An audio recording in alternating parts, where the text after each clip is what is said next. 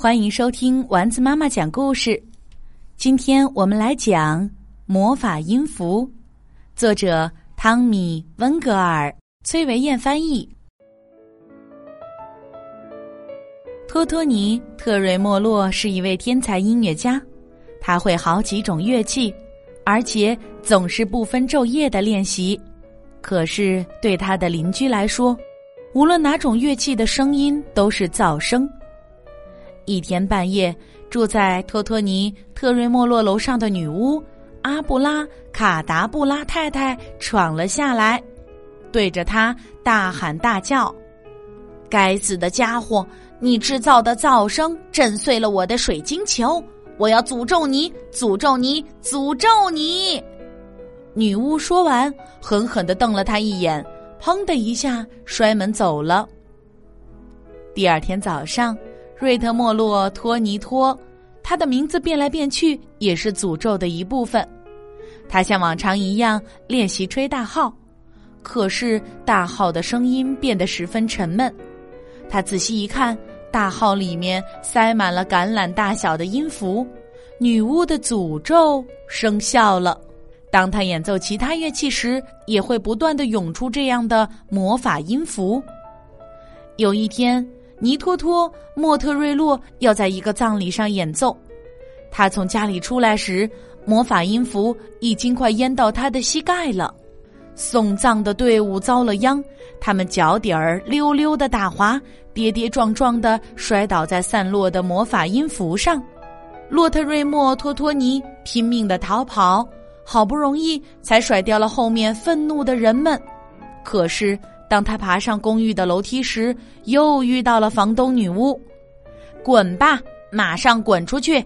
你制造噪声，还到处惹麻烦，滚滚滚！”就这样，音乐家被赶了出来。他把东西塞进老爷车，开车来到一间偏僻又荒凉的小屋。搬到这儿以后，音乐家可以怀抱大自然，安心的演奏自己的音乐了。树林里的动物纷纷走出藏身的地方，聚拢过来，快乐的欣赏他的音乐。不一会儿，动物们竟然大口大口的吃起魔法音符。回到小屋，托瑞托特莫洛尼决定也尝一尝魔法音符。他想，既然动物们能吃，为什么我不能吃呢？他尝了一口，结果非常好吃。他又试了试别的乐器。没想到，不同的乐器奏出了不同味道的魔法音符。之后，他开车回到镇上，在每周一次的集市上摆了个摊儿，卖起了魔法音符。没想到备受欢迎。洛特尼莫托托瑞开始疯狂的演奏，并且仔细的收集所有的魔法音符，甚至还在钢琴底下安装了一个槽。看呐！天才音乐家可真有创造力，他试着用各种方式来烹饪魔法音符：煎、炒、烹、炸、榨汁、研磨、腌制。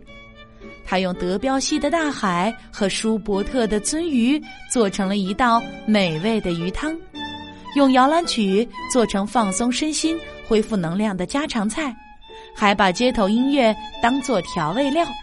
后来。他又发现，用录音机播放自己演奏的音乐时，扬声器里也会涌出成堆的魔法音符。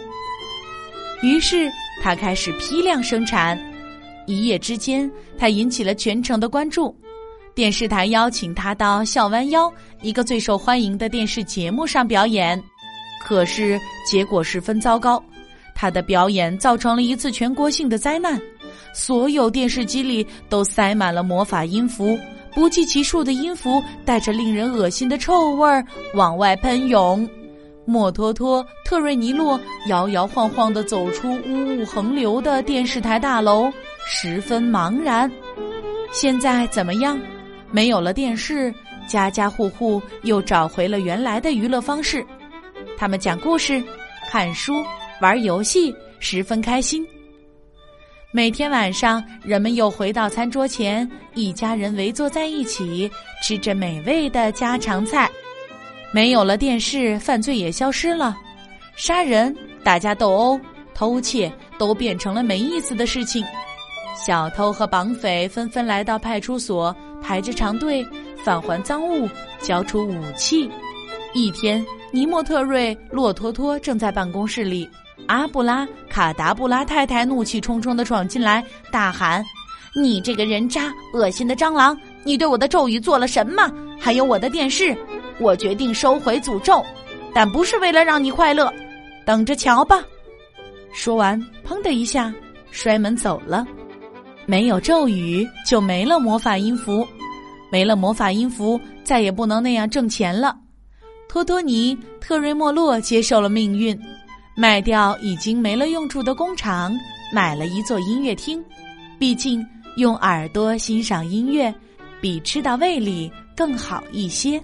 女巫呢，依然在用她的诅咒为所欲为。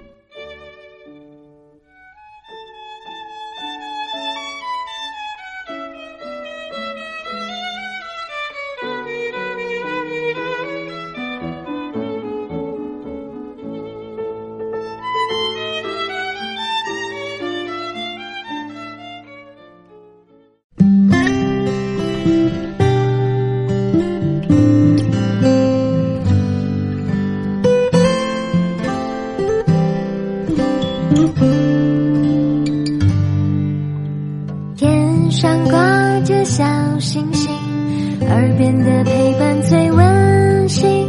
闭上眼，想象着自己住在美丽的童话故事里。丸子妈妈讲故事。